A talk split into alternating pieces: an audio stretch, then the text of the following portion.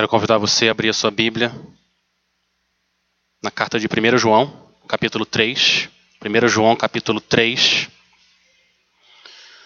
Nós vamos continuar nossa série de mensagens na carta de 1 João. Se você está usando uma das Bíblias em frente a você, a passagem está na página 953. 953.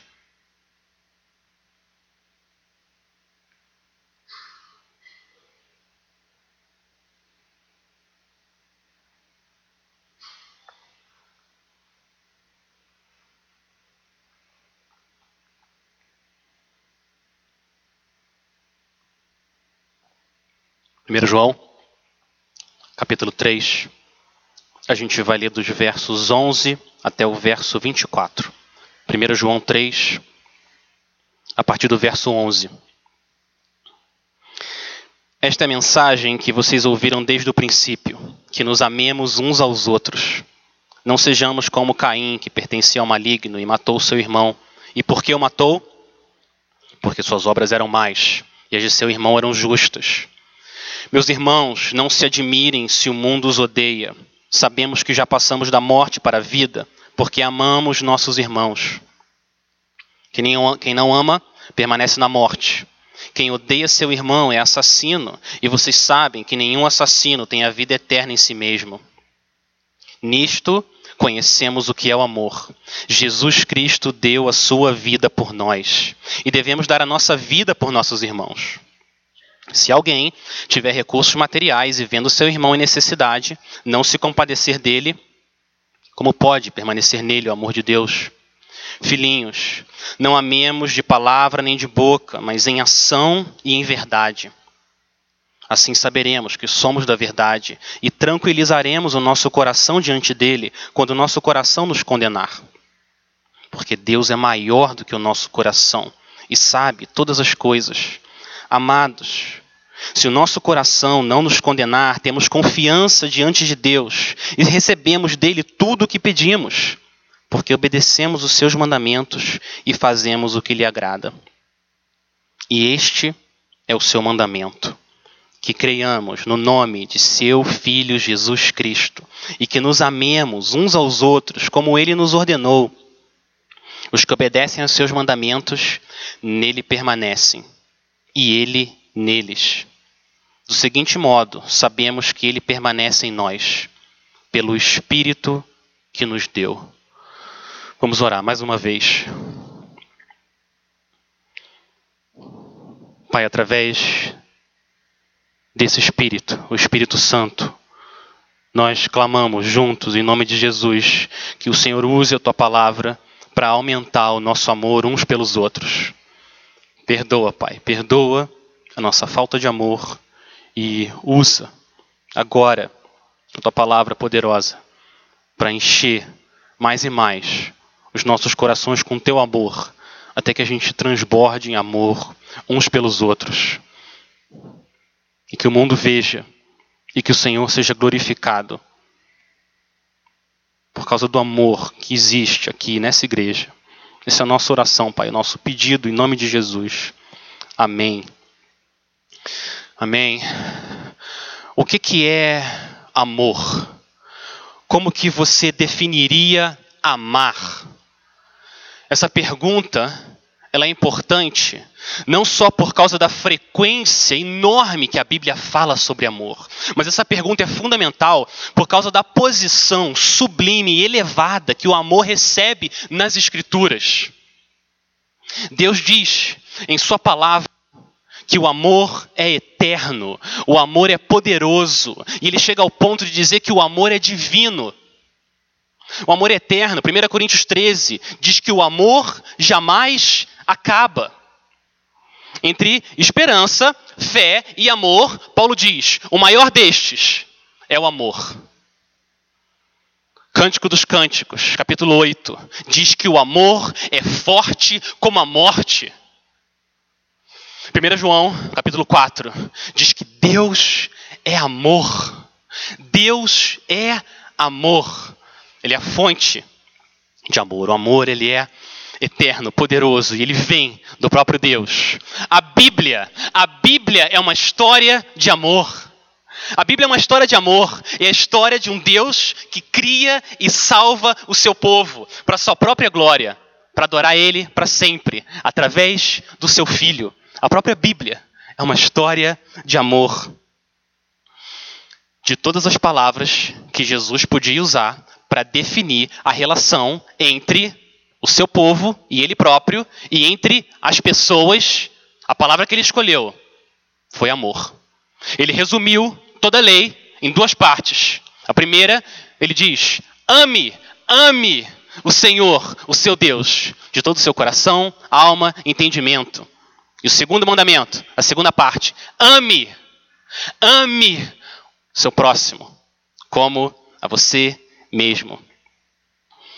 A passagem que a gente leu hoje à noite é sobre essa segunda parte da lei, sobre o amor entre os irmãos.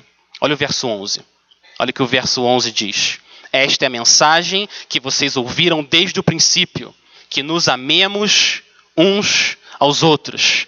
Meus irmãos, igreja Batista, Jardim, Minnesota. Esses versos são um chamado do Senhor Jesus para que você ame seus irmãos. É isso que Jesus está dizendo. O tema da passagem é o amor, mas ele é mais específico. É o amor entre os irmãos em Cristo. Agora, de novo, eu volto para a minha primeira pergunta. O que, que exatamente é o amor? O que, que é amar? O que, que é amar? Algumas pessoas vão dizer que o amor é um sentimento. Algumas pessoas vão dizer que o amor é uma ação, um verbo. Outros vão dizer que o amor é uma decisão. Outros vão dizer que o amor é uma escolha. O que, que é o amor? O que, que é amar?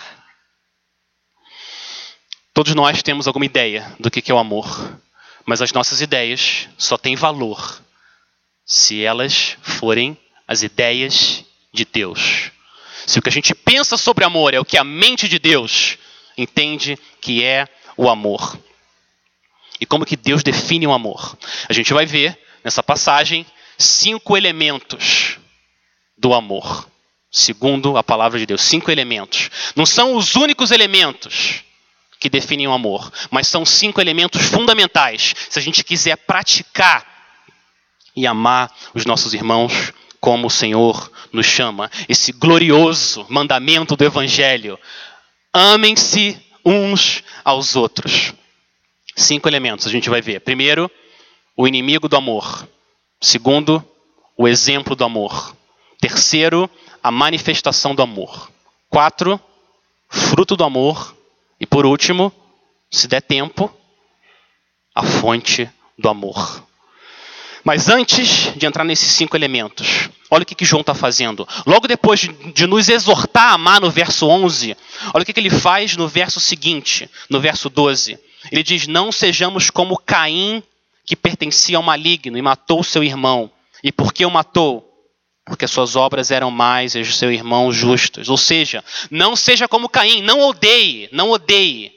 Então, João aqui é como se fosse um treinador treinador pode ver aquele corredor que ele está ajudando e ele pode dizer para o corredor: corra. Ou ele pode olhar para aquele homem cansado e falar: não fique parado. E o que João está fazendo aqui é isso. Ele diz no verso 11: ame. E no verso 12 ele diz: não odeie. Não faça isso. E o exemplo que ele usa é o exemplo de Caim. Você conhece a história de Caim. Gênesis 4, logo no começo da Bíblia. Quem que era Caim?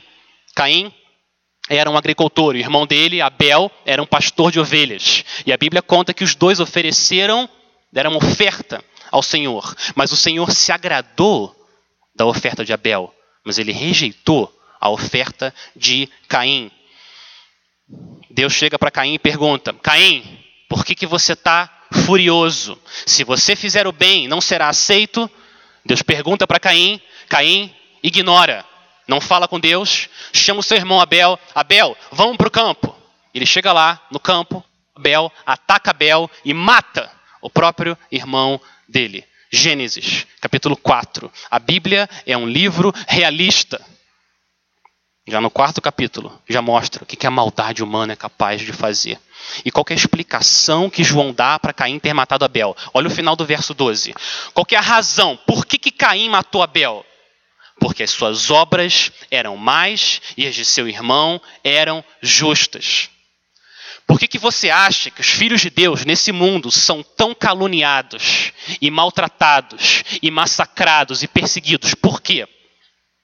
Não é só porque as obras do, do mundo são obras mais, não é só isso.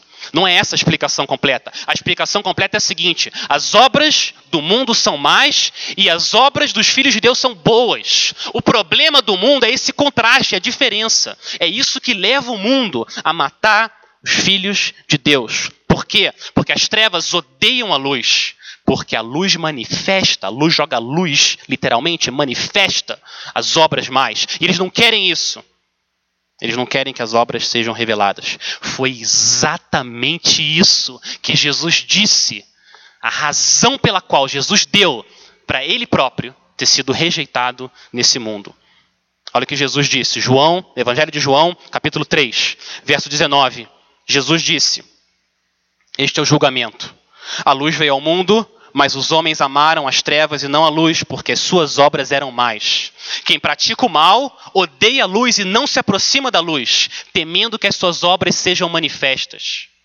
Mas quem pratica a verdade vem para a luz, para que se veja claramente que as suas obras são realizadas por intermédio de Deus. É a mesma razão é a mesma razão. E é no contexto desse, desse contraste entre trevas e luz que João começa a nos dar os elementos do amor entre os irmãos. Primeiro, primeiro elemento, o inimigo do amor. Olha o verso 13.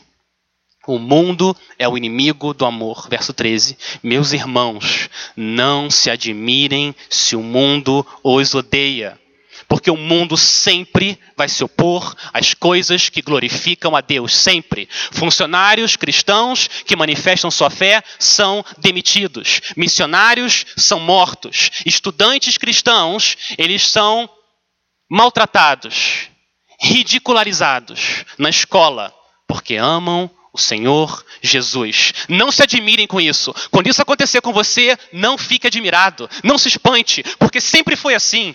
Sempre, desde Caim e sempre vai ser até que o Senhor Jesus volte.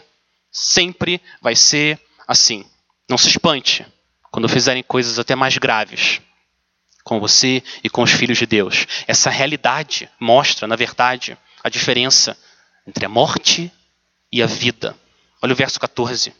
Sabemos, sabemos que já passamos da morte para a vida, porque amamos nossos irmãos. Quem não ama, permanece na morte. Agora repara nas palavras que João está usando. Olha as palavras que ele usa. Passamos da morte para a vida. E quem não ama, permanece na morte. Só faz sentido entender essas palavras que João está usando se você entende que a gente nasce na morte. E você tem que passar da morte para a vida. Ou você permanece na morte. Só faz sentido o que João está falando se a gente entende que nós nascemos na morte. Eu e você, quando a gente nasce, nós somos vampiros espirituais. É isso mesmo. Você está o tempo todo fugindo da luz e o que você ama é sangue e morte. Esse é o retrato da Bíblia sobre a humanidade. E, diferente do que os filmes e os livros contam, os vampiros não vivem para sempre. Os vampiros não vivem para sempre. Olha o verso 15. Quem odeia seu irmão é assassino, e vocês sabem que nenhum assassino tem a vida eterna em si mesmo. Nenhum assassino tem a vida eterna em si mesmo. João não está sendo exagerado aqui, ele não está sendo radical demais. João está simplesmente repassando o que Jesus ensinou no Sermão do Monte. Você lembra? Mateus 5. Jesus disse que se você se irar contra seu irmão, você ficou nervoso com alguém, se você insultar alguém, ou se você chamar alguém de tolo, isso, segundo Jesus, abre aspas, essa pessoa, abre aspas, está sujeita ao fogo de inferno. Fecha aspas. Foi Jesus que disse isso. João não está sendo radical. Ele está simplesmente repassando o que a gente ouviu desde o princípio. Mas cuidado, cuidado para você não entender errado o que, que é o ódio. O que, que João quer dizer aqui com ódio? Cuidado. Quando João fala ódio, aquele que odeia, ele não está se referindo só aos radicais islâmicos que estão rangendo os dentes e querem soltar uma bomba em tudo quanto é igreja cristã e matar todo crente. Não é isso. Não é esse ódio que ele está falando. Não é essa maneira que João usa essa palavra aqui. Para João, não amar, não amar é a mesma coisa que odiar. Olha a última frase do verso 14. Olha o que, que ele fala no final do verso 14. Quem não ama permanece na morte. Ele mudou a maneira de escrever. Ao invés dele falar quem odeia permanece na morte, ele fala quem não ama, porque não amar é suficiente para mostrar ódio no coração. Se você, você, você não precisa desejar matar alguém na igreja para você estar enquadrado naqueles que estão na morte, não é isso? Só de você não amar, isso já te separa dos filhos de Deus. É isso que João está dizendo. Mas, mas, quando um vampiro espiritual, quando ele ouve a mensagem de amor de Deus, a mensagem da graça, e ela vem, e a luz do Espírito Santo ilumina aquele coração, o que acontece é que esse poder transforma esse sugador de sangue num servo do Senhor. E aqueles que ele ignorava, que ele não queria saber, que ele odiava, agora ele passa a amar. Ele é transformado de um vampiro em um servo. Ele passa da morte para a vida. Agora, a minha pergunta para você é a seguinte: como está a sua vida de amor com seus irmãos? Como que está a sua vida? Como que você tem amado os seus irmãos nessa igreja aqui? O que, que você tem feito por eles? Você tem orado pelos seus irmãos? Você tem se preocupado, se interessado com a vida deles? Você quer saber o que, que eles precisam e como você pode ajudar? Como que está a sua vida de amor aos seus irmãos aqui nessa igreja? As pessoas que você conhece. Essa que é a palavra de João para a gente. Como você tem demonstrado o seu amor. E quantas vezes, quantas vezes quase toda semana a gente vai ouvir a história de alguém que, olhando para o amor entre os irmãos na igreja, aquela pessoa se sentiu atraída. Falou: que está acontecendo ali? Como é que eles têm essa paz, essa alegria, esse amor entre eles? E as pessoas se sentem atraídas e querem ouvir o que está acontecendo naquele lugar. Olha que interessante, quando Deus começa a trabalhar no coração e na vida de alguém, aquele amor que antes a pessoa tinha ódio de ver, quando Deus começa a trabalhar, aquele amor passa a atrair a pessoa e vai amolecendo o coração para ela ouvir a mensagem de amor de Deus, o Evangelho, e ser transformada. Olha isso. Por isso, meus irmãos, que o mundo, apesar de eles serem o inimigo do amor, eles são também o alvo do nosso amor. A gente é chamado para amar o mundo nesse sentido. E é exatamente isso que Jesus fez. Esse é o segundo elemento do amor aqui nessa passagem. O exemplo que Cristo nos dá. Ele ama aqueles que não merecem. Olha o verso 16. Verso 16, segundo elemento, o exemplo do amor. Nisto conhecemos o que é o amor. Jesus Cristo deu a sua vida por nós. E, e, portanto, devemos dar a nossa vida por nossos irmãos. Olha o contraste, olha o contraste. Caim tira a vida. Jesus dá a vida. Ele entrega a vida, ele morre ao invés de matar. Eu comecei perguntando para você o que, que é amor, como que você define amor. Qual é a resposta de João? Como que João define amor? A resposta de João é: isso que é o amor. Jesus Cristo deu a sua vida por nós. Essa é a definição de amor de João. Isso que é amor. Se você tivesse que resumir a palavra amor, ou o conceito de amor, só em uma palavra, que palavra você usaria? João usaria a seguinte palavra: Cristo. Cristo. Você quer saber o que é amor? Olha para Cristo. Olha para Ele. Olha o que Ele fez. Olha quem Ele é. É assim que a palavra de Deus resume o amor. A entrega de Jesus naquela cruz é o exemplo supremo do que, que é o amor. E agora Jesus chama a gente a viver, a imitar esse mesmo amor. Eu quero ver duas coisas com vocês nessa frase curta que João define o que é o amor. Jesus Cristo deu a sua vida por nós. Duas coisas que Jesus chama você a imitar ele. Primeiro, o amor de Cristo é um amor de sacrifício. Ele é um amor de sacrifício. Por que, que é sacrifício? Porque Jesus deu a vida. Ele não deu algumas horas. Ele não deu uma parte do que ele tinha. Ele não deu uns meses. Não. Ele deu tudo. Tudo. A vida. Ele entregou tudo. Ele morreu no lugar de pecadores. O amor cristão é um amor que se sacrifica, como Cristo deu a vida dele. Meus irmãos, o nosso objetivo maior não é a autopreservação, não é a gente se proteger. O que, que eu posso fazer para não acontecer nada de ruim comigo? O nosso objetivo nem é a sobrevivência nesse mundo, não é essa a nossa nosso chamado, a nossa vida. O nosso chamado os discípulos de Cristo devem amar e dar a vida pelos seus irmãos, assim como ele deu a sua vida. Se o Deus imortal se fez carne e se entregou por nós, quem somos nós para dar menos do que a nossa vida? Esse é o chamado, Senhor Jesus. Me siga, me siga, entregue sua vida como eu entreguei a minha vida por você. O que, é que isso significa? Que nunca, nunca você vai chegar num ponto em que você fez demais pelo seu irmão. Eu acho que eu acho que eu já, já exagerei, já, já, já fui demais. Eu já fiz muito por aquela pessoa. Impossível, impossível você chegar nesse ponto. Porque para você chegar lá, você tem que dar a sua vida. Esse é o chamado do Senhor. O amor da cruz se sacrifica até o fim. Segundo, Jesus Cristo deu a sua vida por quem? Por quem? Quem que é o alvo do amor de Cristo? Olha para sua Bíblia, o que está escrito? Quem que é o alvo? Por nós! Então, o amor de Cristo, segundo lugar, é um amor imerecido.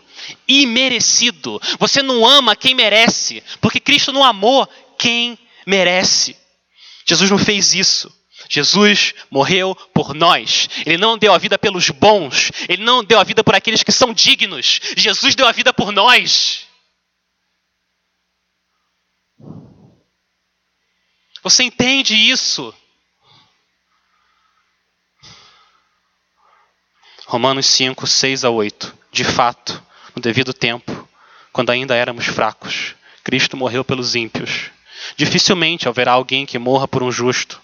Embora pelo homem bom, talvez alguém tenha coragem de morrer. Mas Deus demonstra seu amor por nós. Cristo morreu em nosso favor, quando ainda éramos pecadores. Você não ama os seus irmãos porque eles merecem. Porque ninguém merece nada. Ninguém merece amor. Você ama porque Cristo te amou. A razão para o seu amor não são os irmãos, mas é Cristo. E é por isso que a gente ama. Você tem que se lembrar de que Cristo te amou quando você ainda não amava Ele. E você deixa esse pensamento renovar sua mente, aquecer o seu espírito. E aí, quando vem aquele pensamento de aquela pessoa muito ingrata, ou aquela pessoa não dá, ou eu já fiz demais, chega, chega, quando vem esse pensamento, você volta para a cruz, você volta para Cristo, o que ele fez, e você deixa isso renovar a sua mente e te empurrar para o amor, para você se arriscar, para você se dar pelas pessoas, porque você também não merece, mas Cristo deu a vida por nós. O amor que a gente agora tem um pelo outro é moldado pela cruz.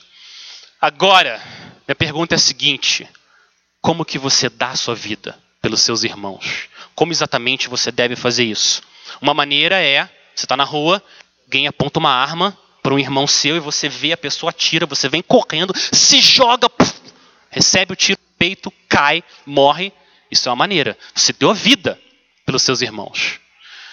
Mas João aplica essa ideia de uma forma concreta e constante Olha o próximo verso. O próximo verso tem esse terceiro elemento. O inimigo do amor, o exemplo do amor, agora a manifestação do amor. Olha o que ele fala no verso 17. Se alguém tiver recursos materiais e vendo seu irmão em necessidade, não se compadecer dele, como pode permanecer nele o amor de Deus? Essa é a pergunta.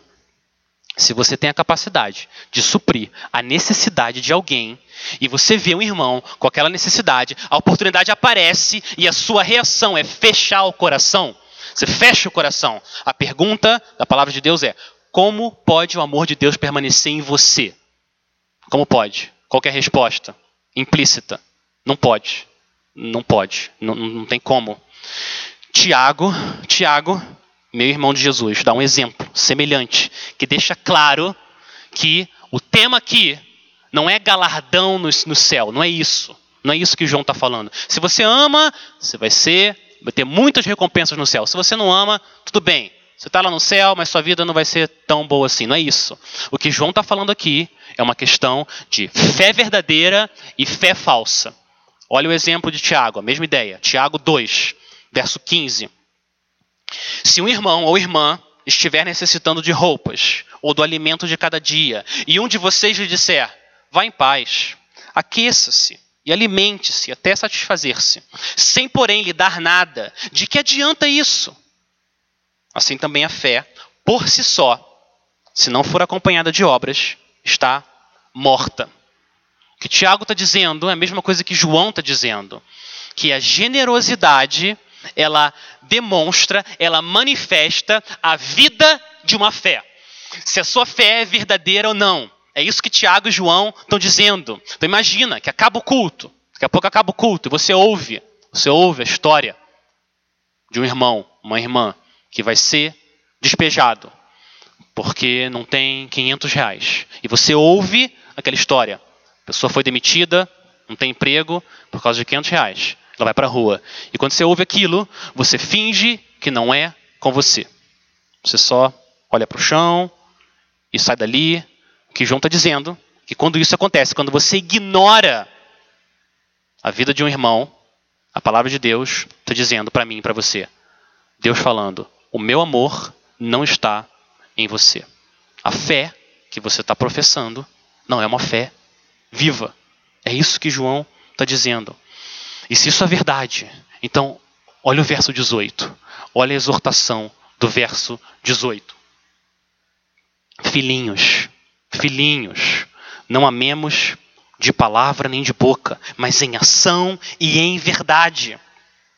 Ou seja, que o nosso amor não seja hipócrita. Que não seja um amor hipócrita, porque uma pessoa pode dizer que ama, ela diz que ama, de palavra, de boca, ela diz que ama, mas a maneira como ela lida com os irmãos vai demonstrar se o que ela está dizendo é hipocrisia ou é verdade, que vem do Senhor. Agora eu preciso fazer uma, preciso fazer uma observação aqui em relação a esse verso, porque eu entendo que esse verso é muitas vezes interpretado de forma errada. Não amemos de palavra nem de boca, mas em ação e em verdade. O que, que João não está dizendo aqui? João não está dizendo que o amor não é um sentimento.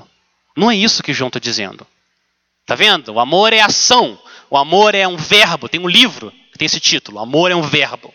Mas não é isso que João está dizendo. João está diminuindo a importância das suas afeições, as suas emoções santas que vêm de Deus. Não é isso que João está dizendo. O que ele está dizendo é que quando o amor é verdadeiro, e existe uma oportunidade, e você vê uma necessidade, você corre lá e você ama. É isso que João está dizendo. Que o amor verdadeiro, ele se manifesta também em ações. Por que, que eu estou falando isso? Porque você dizer que o amor é uma decisão, o amor é uma simples escolha, e não importa o jeito que você sente, a maneira como seu coração está, isso não descreve o amor da Bíblia. Isso não descreve o amor da Bíblia. Boas obras externas, você fazer coisas externas, que se acomodam à lei de Deus, mas o seu coração não está naquilo, isso não é suficiente para um Deus santo.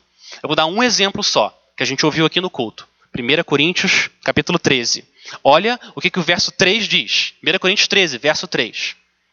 Ainda que eu dê aos pobres tudo o que eu possuo e entregue o meu corpo para ser queimado, se não tiver amor, nada disso me valerá. Ou seja, ou seja, é possível você dar tudo o que você tem, você entregar o seu corpo para ser queimado, isso não valer de nada. Zero. Se não tiver amor. Agora, você está pensando, ah, então tá bom, então peraí, então entendi. Então, se eu não estou sentindo nada por aquela pessoa e aparece necessidade, então não preciso fazer nada. Porque se eu fizer alguma coisa, vai ser hipocrisia, porque eu não estou sentindo nada. Certo? Errado! Errado, não. Não faça isso. Não faça isso. Se você faz isso, você está empilhando um pecado em cima do outro. Porque não ter o sentimento correto é pecado. E não agir da forma como a gente deve é pecado também. Então não faça isso. Não empilhe um pecado em cima do outro. Não. Não é assim que a gente resolve o problema de não ter o coração como deveria ser. A solução para um pecado nunca é outro pecado. Nunca. Qual é a solução do pecado?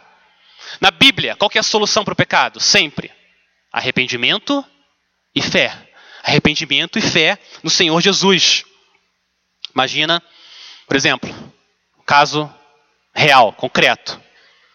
Você ouve que um irmão seu precisa de 100 reais para comprar um remédio para o filho dele. Você ouviu, precisa de 100 reais, senão ele não vai conseguir comprar esse remédio. Eu ouço isso e eu tenho 100 reais, mas eu não quero dar.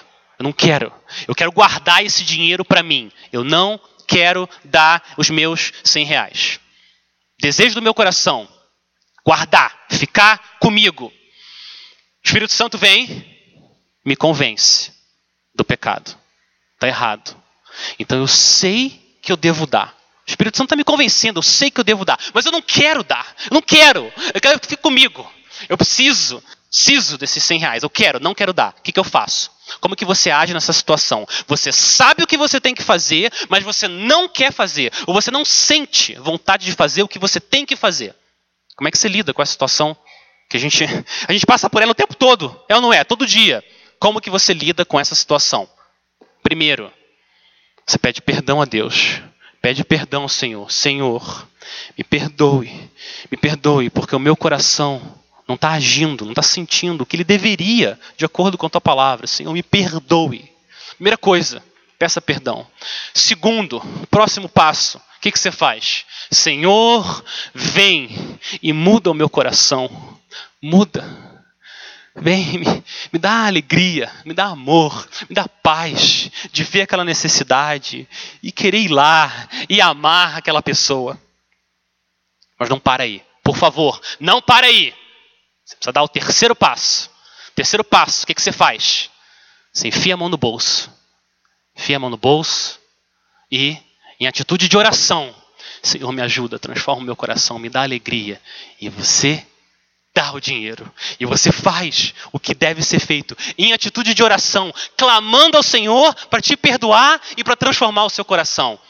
E eu vou dizer o seguinte: Deus é bom. Deus é bom. E quantas vezes, quando você faz isso, Ele vem. Através do Espírito Santo, Ele vem, Ele transforma o seu coração. E o que começava ali, o coração fechado, está alegre. Daqui a pouco, quando você vê, eu estou feliz de poder participar do que Deus está fazendo na vida daquela pessoa, através do Espírito Santo. Então, ande pela fé. Privilégio, privilégio de ser usado pelo Senhor. Mas, quero dizer, se seu coração, você põe a mão no bolso e você entrega o dinheiro, mas nada mudou. Seu coração continua fechado, triste. O que, que você faz? Você continua clamando, continua pedindo perdão, continua pedindo, Senhor, transforma o meu coração. Mas você faz o que deve ser feito. E meus irmãos, isso não é hipocrisia. Isso não é hipocrisia. Hipocrisia é você saber que você está errado e você ignorar e achar que não tem problema. Isso é hipocrisia. Você lutar para ter o sentimento certo, isso não é hipocrisia. Isso é a batalha que a gente luta o tempo todo, é a batalha da fé. E o Senhor se agrada daqueles que se humilham diante dele e pedem ajuda. É assim que o amor se manifesta de formas vivas, concretas e constantes. Quarto, o inimigo, o exemplo, a manifestação. Agora, quarto, fruto do amor. Olha o verso 19. O amor tem um fruto. Assim saberemos que somos da verdade e tranquilizaremos o nosso coração diante dele, quando o nosso coração nos condenar, porque Deus é maior do que o nosso coração e sabe todas as coisas. Olha o que ele falou no verso 19. Ele começa dizendo: Assim saberemos que somos da verdade. Assim saberemos, assim como. Esse assim aponta para o que ele falou antes. O que ele falou antes? Sobre o amor, que é um amor de sacrifício, um amor imerecido, um amor verdadeiro, que segue o exemplo de Cristo. E quando você vive esse amor, o fruto que você recebe é a paz. É uma consciência tranquila diante de Deus. Os atos externos de amor, eles, têm, eles dão fruto internos de paz. Olha isso. Olha isso. Pecadores podem viver com a consciência tranquila diante de um Deus santo. É possível. Isso é possível. Se você anda em amor com os seus irmãos. E que experiência incrível você poder ter a consciência tranquila. Sabe que é um pecador. Essa consciência tranquila diante de Deus. Que você pertence a Ele. Nossa consciência, ela funciona como uma espada. É a espada do Espírito Santo. Que ela cutuca o nosso coração para provocar aquela dor e mostrar que a gente está em pecado. É isso que nossa consciência faz. Mas, por outro lado, quando a gente anda com o Senhor, o que a consciência faz é ser um travesseiro também. É um travesseiro que o Senhor traz para que você se deite e tenha paz com Ele. A consciência funciona das duas formas. Então, quando eu vejo, quando eu vejo a acusação do Espírito Santo vindo em cima de mim e eu vejo aquela montanha enorme dos meus pecados que parece que vão tocar até o céu e vai cair em cima de mim, aquela montanha de pecados, o que, que eu lembro? Eu lembro que Deus é maior. Deus é maior do que o meu coração. E Ele prometeu que em Cristo eu recebo perdão. Então eu me agarro no Senhor. E Jesus destrói aquela montanha de pecado. Eu fico limpo, consciência tranquila. Senhor, eu sei que eu estou confiando só em Cristo. Vem, me perdoa, me transforma, me faz uma pessoa amorosa. E olha o que João faz. João faz uma conexão no verso 21 e 22 entre obedecer a Deus através do amor e ter as orações respondidas e uma consciência tranquila. Olha o verso 21. Amados, se o nosso amor não nos condenar, temos confiança diante de Deus. Verso 22. E recebemos dele tudo o que pedimos, porque obedecemos aos seus mandamentos e fazemos o que lhe agrada. Olha isso. Deus criou o mundo de uma maneira que aqueles que abençoam sempre são abençoados de volta. Essa maneira como Deus criou os relacionamentos entre as pessoas. Olha isso. Aqueles que amam os irmãos, eles recebem de volta a paz que vem de Deus, a paz que vem do amor de Deus. E as orações deles são ouvidas. Porque Deus age como um pai para eles. Aqueles que acreditam e praticam a palavra de Cristo. Cristo disse que é melhor dar do que o quê? Do que receber. Se você acredita que isso é verdade, então você dá e o que você recebe, no final das contas, você acaba recebendo também. Você recebe paz. A paz que nada nesse mundo pode te dar. A paz de uma consciência tranquila diante do Deus do universo. Esse é o fruto do amor. Agora, por último, a gente termina com uma pergunta fundamental, importante. A pergunta que gera todos os outros elementos. A pergunta é a seguinte: de onde que vem esse amor? De onde que surge um amor capaz de fazer isso, de dar vida por outros pecadores? De onde que vem? Ou você, como crente, como que você alimenta isso no seu coração? Qual que é a fonte do amor? Esse é o último elemento. Qual que é a fonte do amor? Vamos ler o verso 23 para responder essa pergunta. Verso 23. E este é o seu mandamento, que creiamos no nome de seu Filho Jesus Cristo e que nos amemos uns aos outros como ele nos ordenou. Olha isso, olha o que João está fazendo aqui. Ele voltou para o que ele disse no começo da passagem, que nos amemos uns aos outros, mas ele acrescenta um elemento. O que, que ele acrescenta? Olha para sua Bíblia. Fé! Ele acrescenta fé em Cristo. Que creamos em Cristo e que nos amemos uns aos outros. O que estava implícito, agora João tira do fundo do mar e mostra toda a glória. É a fé que é a fonte do amor. O amor é a árvore, mas a raiz, a raiz que não pode ser vista, está lá no fundo da terra. A raiz é a fé em Cristo. É isso que alimenta o amor. Uma vida de amor é uma vida de fé. Uma vida de amor é uma vida de fé. Volta para o exemplo de Abel. Volta para o exemplo de Abel. Como que, como que Hebreus capítulo 11 descreve Abel? Como que o autor de Hebreus descreve, autor de Hebreus descreve Abel? Olha a interpretação dele para a vida de Abel. Hebreus 11, 4. Pela fé, Abel ofereceu a Deus um sacrifício superior a Caim. Pela fé, ele foi reconhecido como justo quando Deus aprovou as suas ofertas. Embora esteja morto, pela fé, ainda fala. Pela fé, pela fé, pela fé. É pela fé que vem o poder para amar. Por isso que você só pode ser uma pessoa amorosa de verdade, que glorifica o Senhor, se você está grudado em Cristo, se você tem a fé no Senhor Jesus. A fé é a fonte geradora de amor. Por quê? O que é fé? O que é fé? É essa segurança, é a certeza de que Jesus morreu no seu lugar. De que você está limpo, de que você tem paz com Deus. Tudo que você precisava, você tem nele, em Cristo. Então agora você está livre. Você está livre. Você não precisa segurar o seu dinheiro, segurar o seu tempo, segurar a sua vida. Não precisa mais. Você está livre. Você está livre para se arriscar e amar as pessoas e ir até elas. Por quê? Por causa da fé em Cristo. Olha como a fé liberta e alimenta o amor verdadeiro. A cruz de Cristo é a fonte de onde jorra o amor de Deus no seu povo. Experimentar o amor de Deus é a mesma coisa de que você ficar com um copo d'água debaixo de uma cachoeira enorme. É a mesma coisa, mesma ideia. Se você faz isso, você põe um copo ali debaixo da cachoeira, a força, a quantidade, o poder, aquele volume de água caindo em cima daquele copo, o que, que você faz? Você segura aquele copo. É impossível o copo ficar um pouquinho cheio possível, porque é tanta água, é tanta força, é tanto poder que vai transbordar aquele copo. Não tem jeito, vai transbordar. Agora, é a mesma coisa quando você experimenta o amor de Deus. Não tem como, não tem como, não tem. Se você experimenta o amor de Deus, não tem como você não transbordar. Não tem, é impossível, impossível.